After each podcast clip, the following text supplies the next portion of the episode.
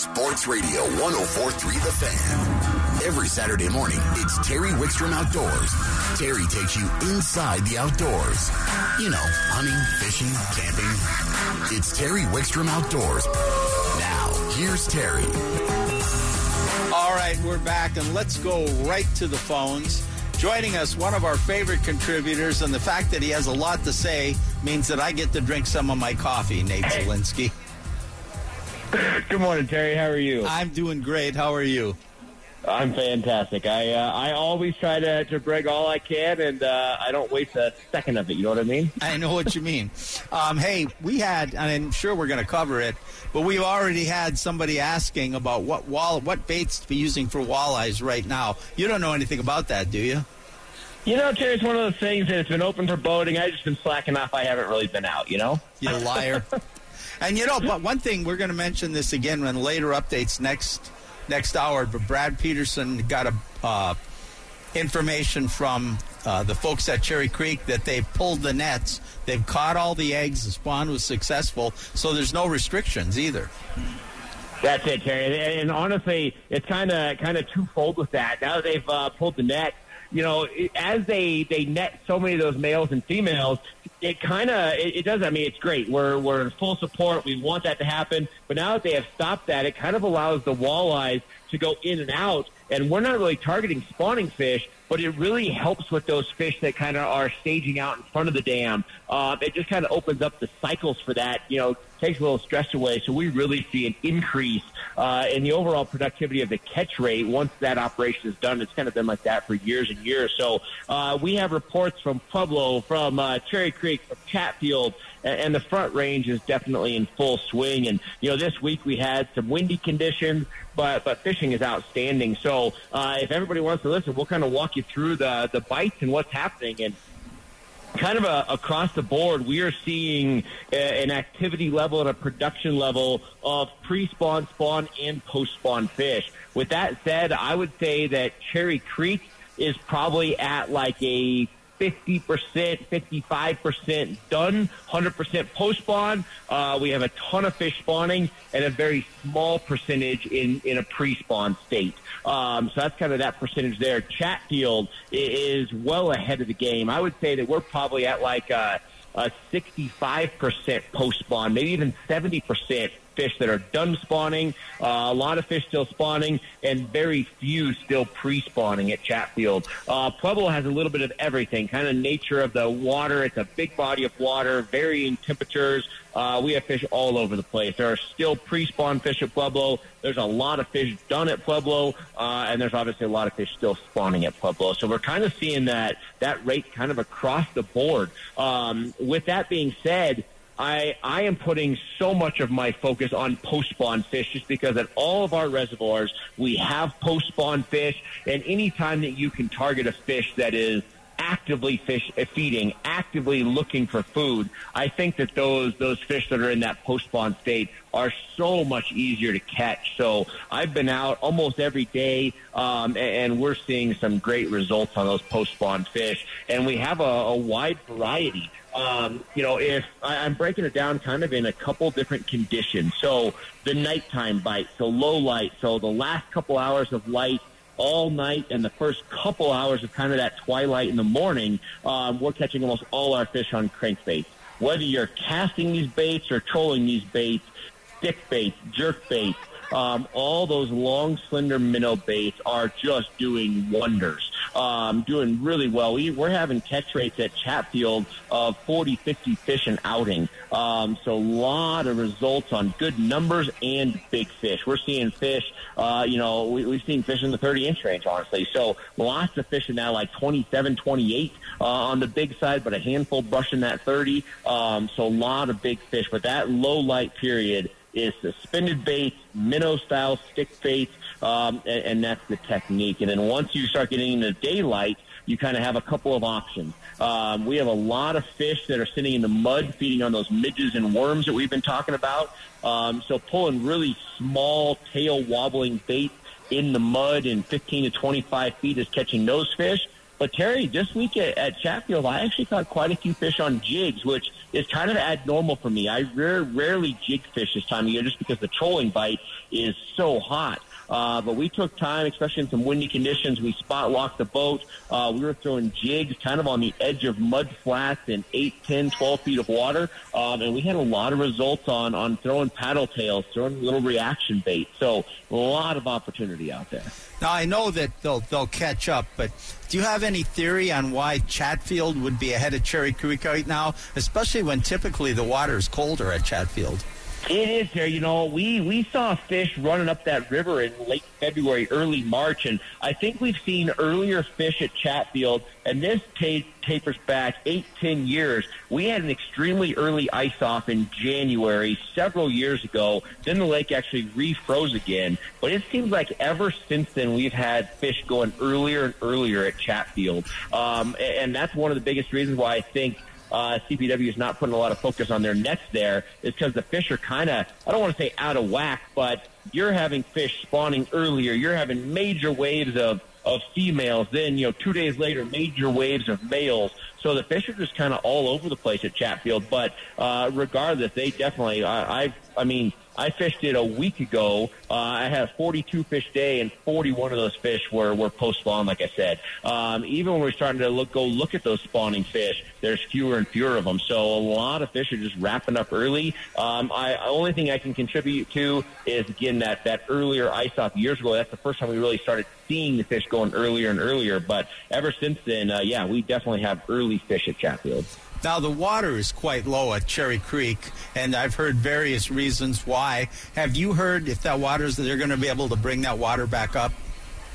They're, definitely trying to, Terry. I mean, I think that one of the things that we have to do, it's the same at Spinney, it's the same at Williams Fork. You know, all our bodies of water are, are either flood control or water storage. You know, uh, very few of our, our fisheries are built to be an actual fishery. You know what I mean? So uh, it's one of those situations that Obviously, we have a lot of snowpack in the high country, so a lot of these reservoirs have released water to fill up water downstream. You know, fill up reservoirs down the down the system, um, just so when runoff hits, we we have room to store more. So it all comes down to a water capacity game. Um, and so many times it's not up to the state parks. It's not up to, to any of the fishery style of conservation. It is strictly due to a water management system. Uh, and I know that they're pulling a lot of water out of all of our reservoirs to fill up downstream in anticipation uh, to capture as much water when it starts flowing with runoff uh, in the coming month, you know, six weeks. Um, so that's the biggest thing I think.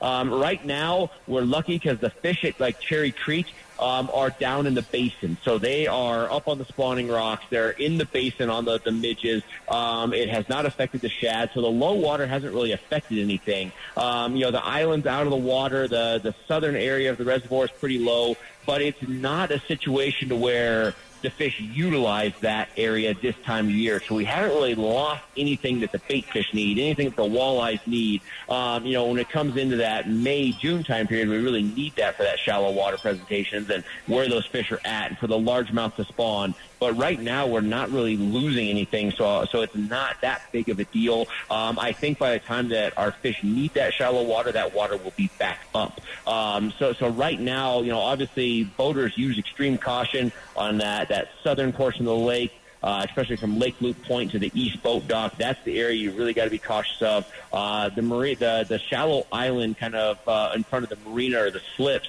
that's exposed so you can see it. Uh, but obviously that structure runs a long ways out to the south, um, so be cautious around there. Um, and I know a lot of anglers are out there for the opening day of boating at Cherry Creek. Um, I've heard uh, of a lot of fish being caught, but in general, I would say a lot of people are saying it's slower than they thought. Um, with that being said, the water's still cold. Um, you know, we're, we're still seeing a lot of those fish in spawn. Um, I think everybody gets excited for opening day. And at the end of the day, I think that Cherry Creek midge lead core bite, it's really around April 5th to 10th that we really see that take off every year. That's when you start to see more of that 60, 70% fish spawned out. Uh, you see that water bump up just a hair to the mid 40s. Uh, that's when we can start seeing some of those midges hatch, and that's really when that bite fires up extremely hard. So uh, catching fish out there, uh, but I wouldn't say it's hot and heavy, but that could change with one really nice day, activate some of that bug life, really get the system kind of started for the season, uh, and that's when that bite will take off. But Chatfield, day and night right now, uh, it, it's going extremely strong. Well, and one thing, up and down the Front Range, uh, spring fishing can produce some of the best catches and certainly some of the biggest fish but anybody who's fishing in the spring, uh, you're more susceptible to the weather changes and some of the other cycles that go on. So fishing can be fantastic one hour, and then a couple hours later can be quite different. This is the time of the year when you have to have some patience when that bite slows down. I, I agree 100%, Terry. And more so, you have to go out kind of anticipating to build a plan every time you go out. I think a lot of anglers will go out one day and return three, four days later, and they expect the same results. When in these type conditions, you know, especially around spawn, around moving water temperature, around wind, warm, uh, everything changes pretty quick. So you have to be on your toes. And I saw that this week at Chatfield. I saw my fish in one portion of the lake that were extremely hot. One morning, I literally went out the next day, uh, and those fish had had moved on. You know, water temperature had cooled off, um, and I had to move. You know, totally different spots to the lake, changed colors, uh, and got right back on the fish. But every time you get on the water, I think it's a good place to start where you last caught them. But don't uh, don't stick to it. Don't be married to it. Uh, assume that these fish are going to be moving around quite a bit. Um, and I definitely wouldn't hold on fish. If you're not catching them, you're not seeing them, move on until you find those fish. Because again, a lot of things change this time of year. Another thing I want to run by you. I know that a lot of people don't have boats yet; they still want to walleye fish. Now, the best solution, of course, is to hire a guide. I don't know if you know a good one or not, but you know, book a trip with Tightline, and you know, you get out there. But a lot of them just want to get out and fish. This is a great time from shore. You got any tips, or how's it going with your walleye activity from shore?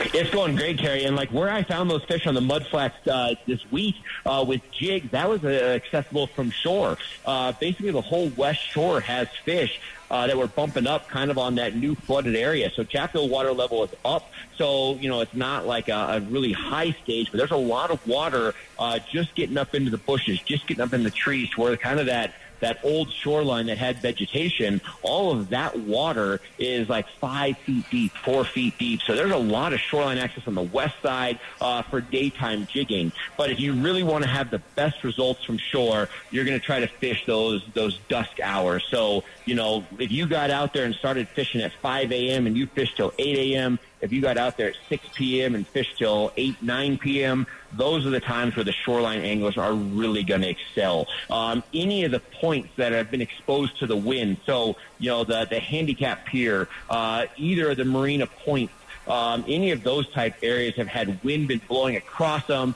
Uh, it's been delivering food and walleyes to those points. Uh, you can go out there and throw jerk bait, throw stick bait, uh, and have a lot of success. It seems like you know rogues have been very good. Husky jerks have been really good. Uh, the Berkley hit sticks have been hitting pretty good. Um, all of those style stick bait, long cast off those points, very slow, boring retrieves, um, and it's catching a lot of fish.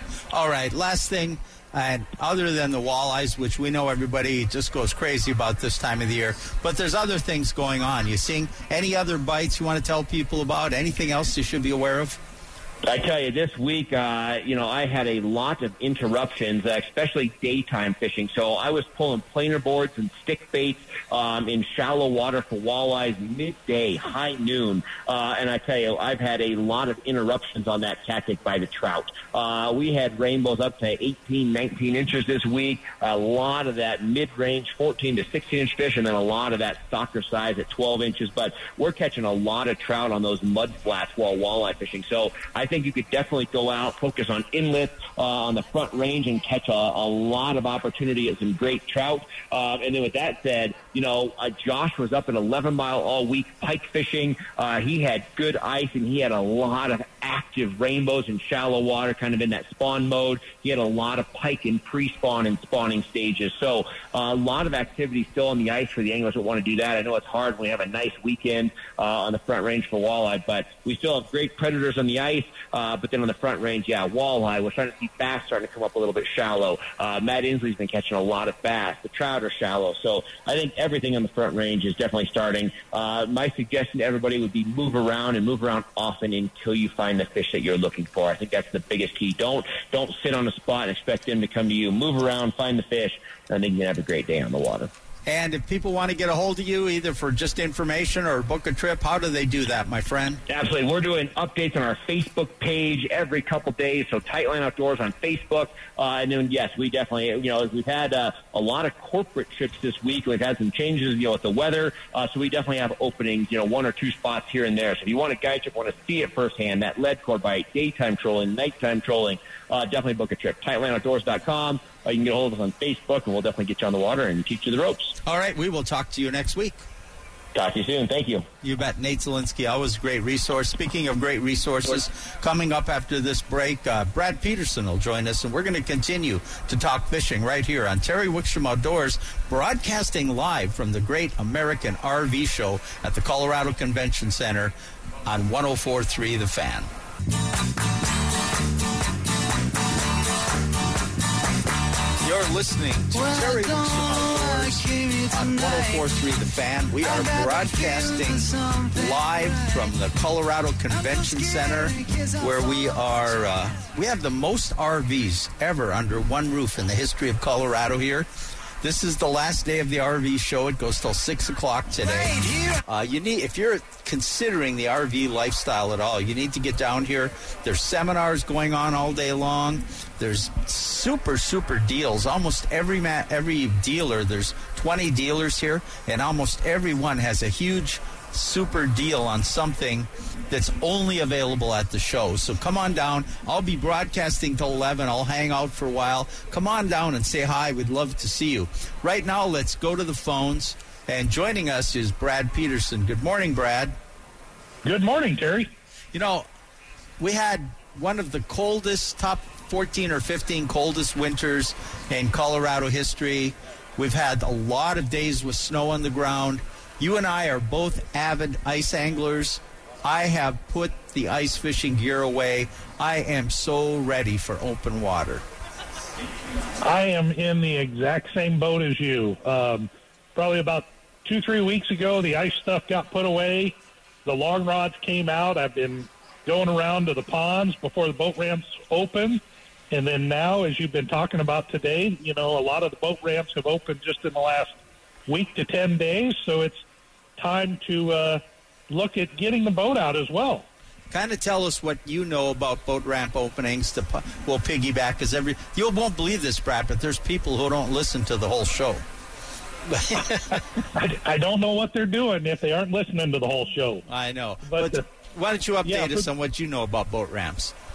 So the boat ramps up on the northern portion of Colorado, Boyd has been open for about a week, and then today, uh, Carter on the North Pines ramp opens, Horsetooth in South Bay opens, and Jackson will open. Uh, Prewitt is also open, but if you go out further east, North Sterling and Jumbo still have ice out on them. Not not fishable ice, but ice that's keeping the boat ramps from opening. So North Sterling is not certain when they're going to be opening. Jumbo is hoping for April 15th. All right. And along with that, we're hearing some pretty good fishing reports. And also, I know you keep in touch with Colorado Parks and Wildlife. It sounds like they had a very successful walleye spawn.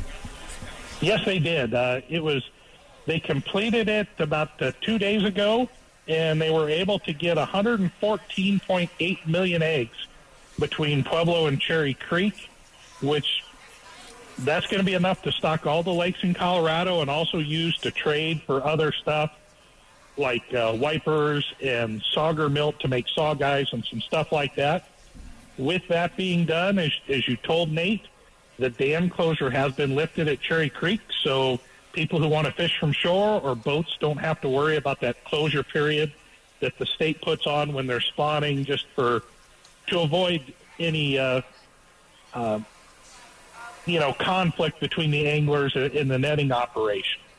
Now, I, I do, you, do you think the walleye, the northern part of the state here, especially Horsetooth and Carter, the walleye tend to take off a little later than in the than in the southern part of the Front Range. In fact, Horsetooth, I believe, has closing of the uh, inlet area until April 15th. But are you are you hearing any potential? Uh, people are just getting out. Well, have you been out and checked any of the waters? What do you think they can expect now that the ramps are open here? Well, it's going to be a little bit different this year um, on a few of the lakes, particularly Boyd, because Boyd is so low. Whereas normally Boyd kind of runs a little bit behind Cherry Creek and Chatfield down there. I would say it actually is running about the same, maybe even a touch earlier. So we're seeing the tail end of the walleye spawn going there. But um, what's also happening at Boyd is there is a really good bass bite going on. Uh, the largemouth have moved up into the shallows. And as you say with the walleye spawn, if you're still wanting to get out and fish some of those pre-spawn fish, Horsetooth is going to be the next one, and usually that kind of the spawn peaks there right about now. Um, you know, kind of that first week of April and then Carter usually isn't until oh that almost second to third week of April. So you still have some time, especially for shore anglers, if they want to go out and try to get into some of those walleyes. There are some opportunities there both those bodies of water. Jackson, the inlet's been going on and off, so I'm not quite sure where that's going to be. Usually, if the inlet's running, the fish get concentrated in the inlet, and if it's not, this early time of year, they're really spread out on that body of water. In, in the other body of water, that uh, the spawn's pretty much over, but the bite is is really starting to pick up is Union there in Longmont. Now that's a lake a lot of people don't know about. In fact, it's a lake you'll be guiding on this year. Is that right? Yes, I, I've got a permit to guide on Union. Uh, I'll be doing trips during the weekdays, and uh, Union is kind of one of those little uh, Quiet Gems. It's uh, it's run by the Longmont uh, Parks and Rec. It's a no wake lake boat or, or no wake lake, so that there isn't a lot of big boat traffic going on. And it's got some good numbers of walleyes, and it may be the best wiper fishery in the northern Front Range right now. It's it's got wipers up into those mid twenty inch range, so it can be a lot of fun to get out there and fish. And I believe there's some panfish and trout in there too. Yep, it gets stocked with trout, and it's got some good, you know, bluegill, crappie, and perch. The the lake fishes um, almost a little bit more like a Midwest lake in that there are some weed beds in there. So as those weed beds come up, you can really kind of work that edge to get onto a real mixed bag where there may be some walleyes, some largemouth bass, some panfish in there and then if you're wanting to go catch the wipers, you move out a little deeper and uh, kind of figure out what level they're suspended in and, and chase them that way. Now, speaking of trout, I know you've been checking a lot of the waters up and down the Front Range, and this is a time of the year when the water's still cold and the holdover trout that are left come close to shore, thinking they're going to spawn, although they can't do it successfully. And Parks and Wildlife is putting a lot of stock trout in a lot of these bodies of water because of that cold water. And this is a great time for shore anglers to really have a great time trout fishing. It is. Parks and Wildlife the last three weeks has really been targeting those smaller ponds along the Front Range. So um, lakes like uh, Hine down in Denver and Arvada, you get further north and the Poudre Ponds, um, Bittersweet Lake in Greeley, uh, those all are starting to get some trout put in them, and they're going to be active, you know, until the middle to late May when they get a little bit too warm and then CPW has also started hitting a few of the bigger lakes. Uh, I just saw that uh, Boyd got stocked here this past week. So if you're wanting to look for opportunities to get out, get into some trout, um, take a look at the, the Colorado Parks and Wildlife stocking page, and it's going to give you a lot of information on on where some of these smaller lakes are and ponds that are getting stocked. They're nice, easy access. A lot of them are kind of park type situations, which make them really conducive for taking kids out and maybe anglers new to fishing. There's not a lot of trees that you have to worry about, you know, them getting hooked on while casting and and these fish are getting out there. Trout are really active in this water temperature, so the bite's going to be good and you're going to have good action. You know, and there's it's you don't need a lot of high end gear to make this happen. Just a, a good medium action or even light action spinning rod, a few hooks and li- sinkers, about all you need. But what are a couple of your favorite ways to go after them? Yeah, I, I like to get a, a second rod stamp. And so what I'll do is I'll do one that's kind of either a bottom presentation or a float with some sort of bait, um, something like that. It's kind of going to be my my stationary uh, rod there, and then I like to fish with either a little small little jig and like a twister tail, or a spinner or a spoon, or or even a small countdown Rapala minnow, and cast out and retrieve those as kind of more of a horizontal and, and cover water presentation because these fish are aggressive and they're willing to chase.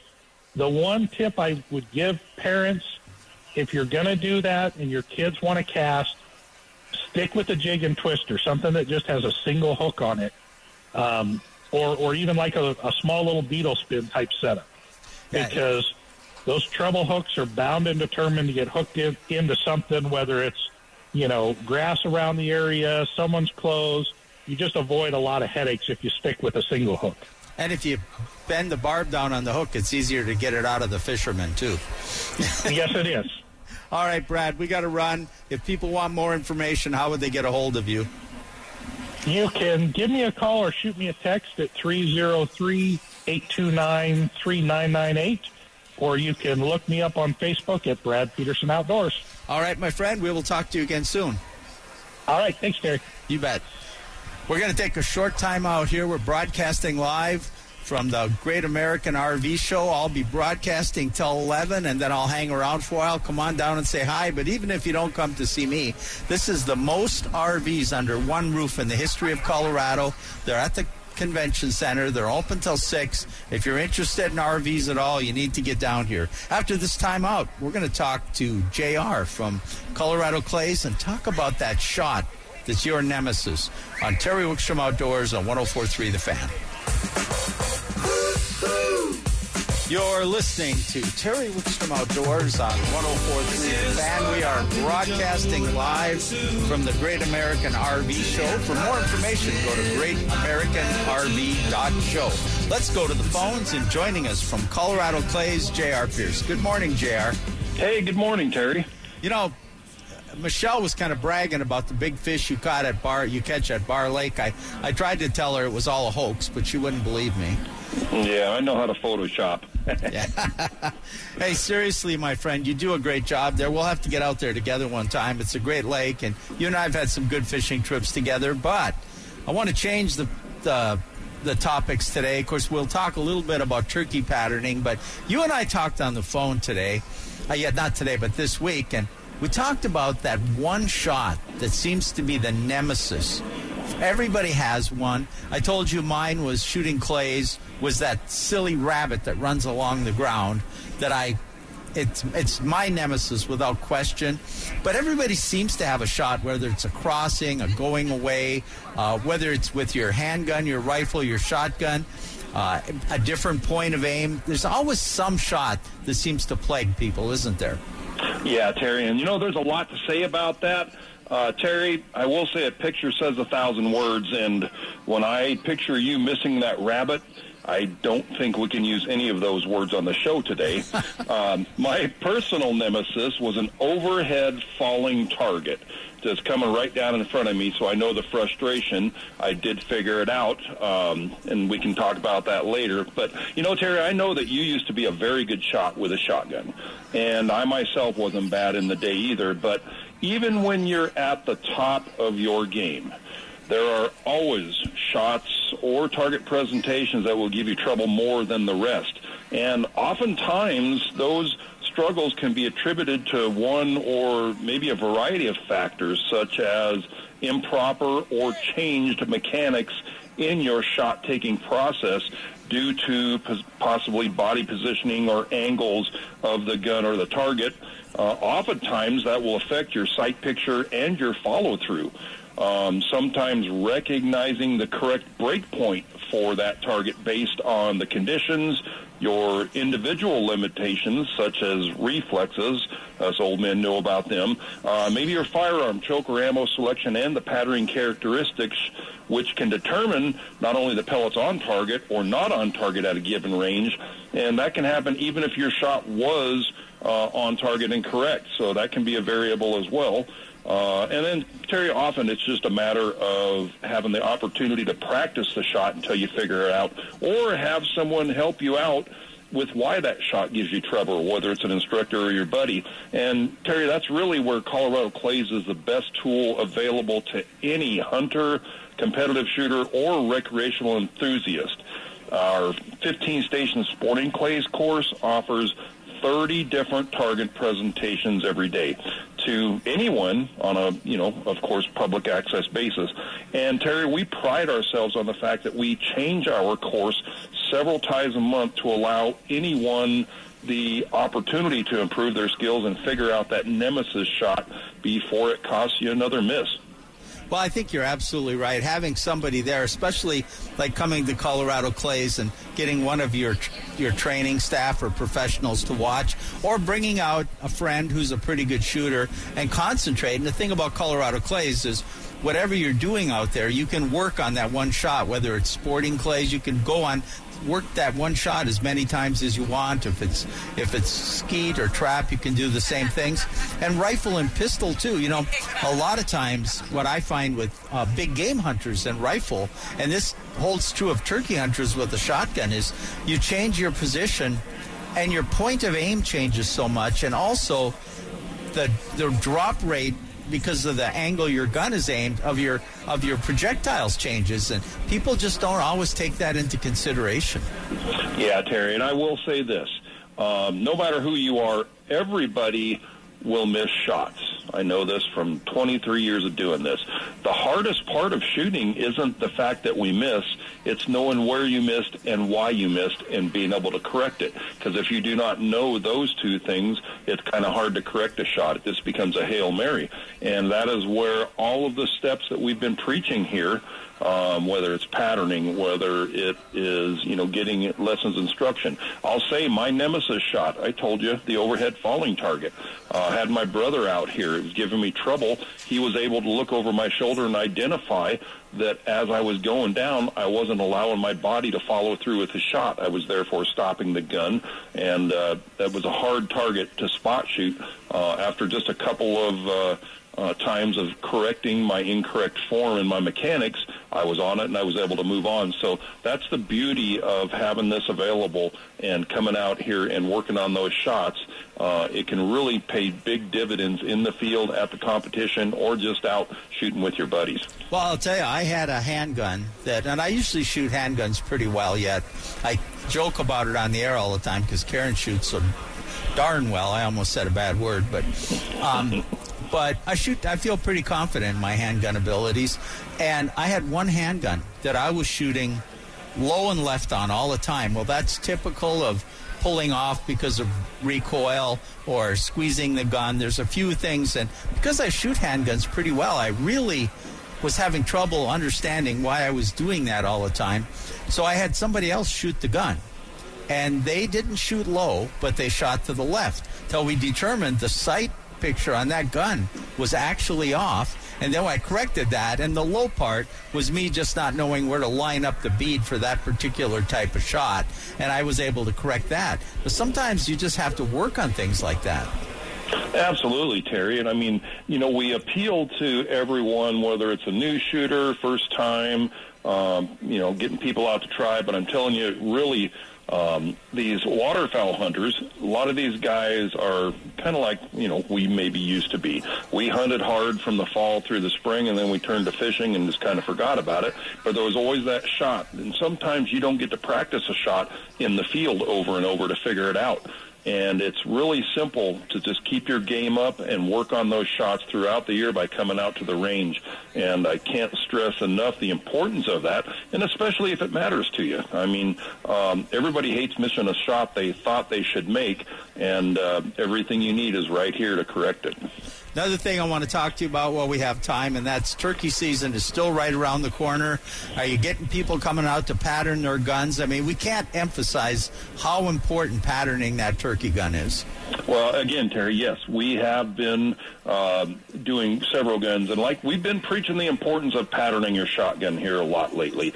And since the last show, I, we've patterned a bunch of guns, lots of them turkey hunters, and most all of them, Terry, are usually a good, quick confirmation of point of aim, point of impact, and maximum effective range, with maybe an adjustment here and there. Uh, we did have a couple more examples of why it can be so important, and I'll give you one of these real quick. A gentleman shows up with an older shotgun. He went ahead and purchased a good aftermarket turkey tube and some good turkey ammo. So I did turn him loose on the pattern board. He had some of his own 12-inch targets to place up there. At some point, he's wagging or wa- waving me across the parking lot. I go over there, and at 30 yards, he has yet to have a pellet hit his target. Um, went over there. We cut the range in half and determined, for whatever reason, bent barrel or something with his mechanics, he was shooting a full pattern below his aim point. We took. He didn't want to buy a new gun right now. Uh, the gun was old enough; it wasn't adjustable, so we actually took some foam and electrical tape, raised the comb on the gun to where he was at zero at 30 yards, uh, confirmed 20 and 40, and that turkey gun, rather than shooting at the feet of the bird, will be right on track if he gets a shot. So, uh, another success story on the Colorado Clays pattern board. Can't stress enough how important it is to do that confirmation. Well, it really is, and not just for turkey hunting.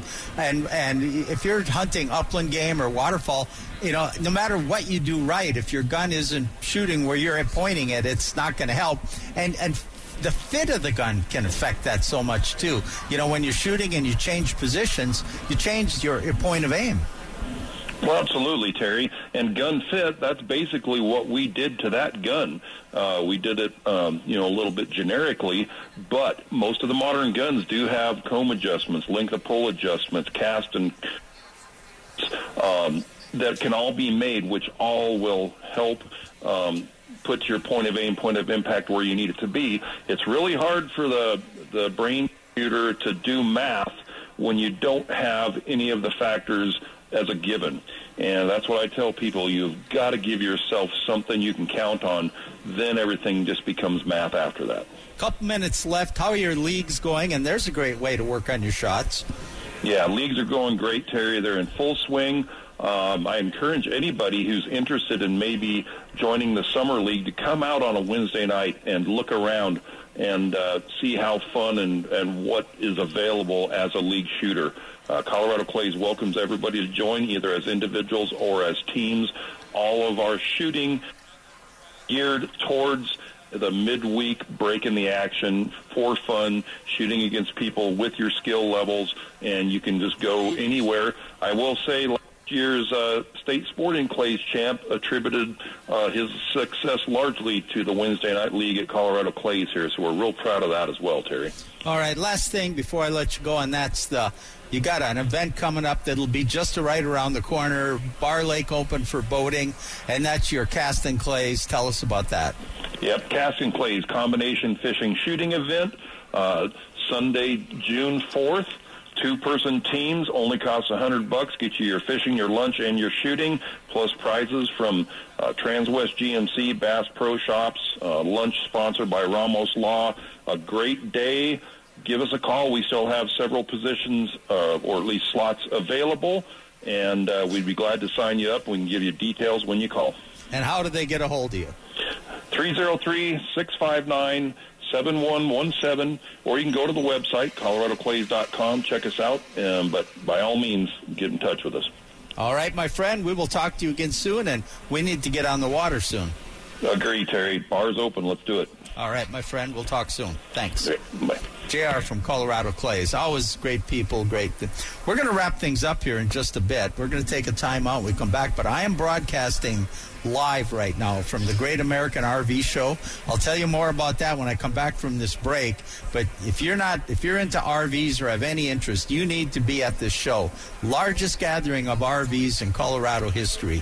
We'll take a time out. We come back. We'll wrap up this week's edition of Terry Wickstrom Outdoors on 104.3 The Fan.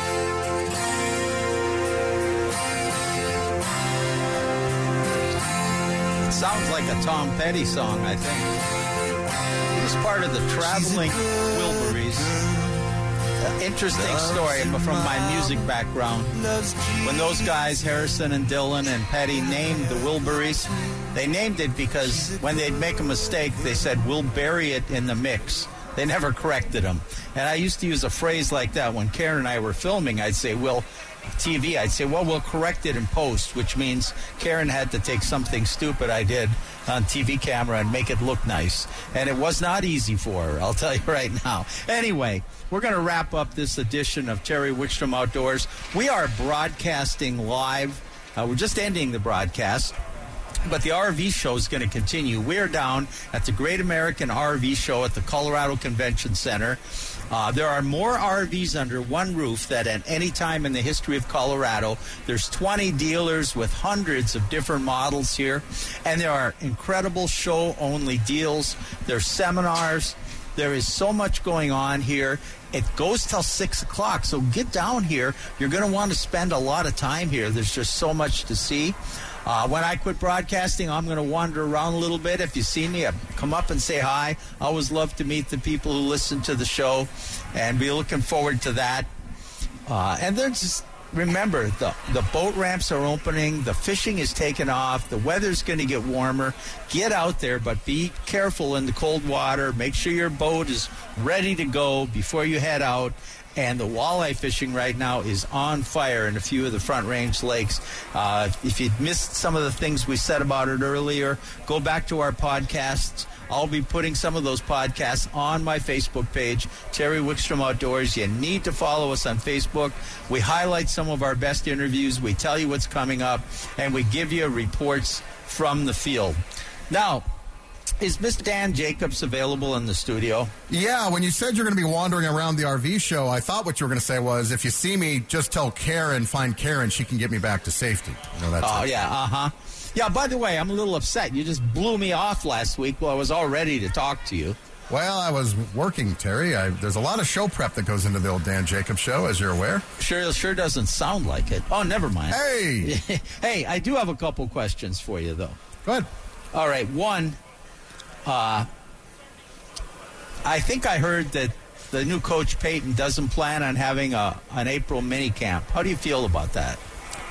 I don't like it. I uh, that was part of the problem under the previous regimes is that they had field days and they didn't take all the time they had to, and they just everything was too soft. Um, and I think that's another thing we don't talk about enough is maybe the reason that injuries are going through the roof and that football, you know, is is teetering towards the unwatchable uh, because the stars are out all the time uh, with catastrophic injuries is because the, the, the, schedule is too soft. The players go about their training too soft. Teams and coaches go about their preparations too soft. So I'm not a big fan of it. Yeah, he, he does indicate that practices aren't going to be soft, and maybe he feels they're not ready putting the team together, or or he doesn't have what he wants to do or he can't accomplish in this early mini camp. So we'll see how that plays out. The other thing before I leave, this is the first time in history that no one, two, or three seed has ever not been in the Final Four. Um, so I don't. There's not many brackets left that have many many teams left. How are you sitting? Well, as far as the fan contest goes, outside of Derek Wolfe that made zero picks, I'm in dead last. So that should give you some indication. However, you know, you and I have long been huge Miami Hurricanes fans, so I know we'll both be enjoying the Miami Hurricanes tonight. Well, so just go ahead and say go Canes, Terry. I just can't do that. Um, you know, Uh, I'll I'll save it for my alma mater if they ever get there, and I won't even mention that right now. But my friend, I'm sure you got lots of sports coming up. I'll let you get back, get ready with all the prep work you need to do, and I'll close this out. Remember, Terry, there is no such thing as safe ice. All right. Thank you, my friend. This wraps up this week's edition of Terry Wickstrom Outdoors. Thanks, Dante, for keeping us on the air. Brian, for keeping me going. Karen, for putting this show together. And you folks for listening. Join us every Saturday from 9 to 11. Uh, come on down to the Great American RV Show for more information. GreatAmericanRV.show. We'll let the Eagles take us to the top of the hour in sports on 1043 The Fan.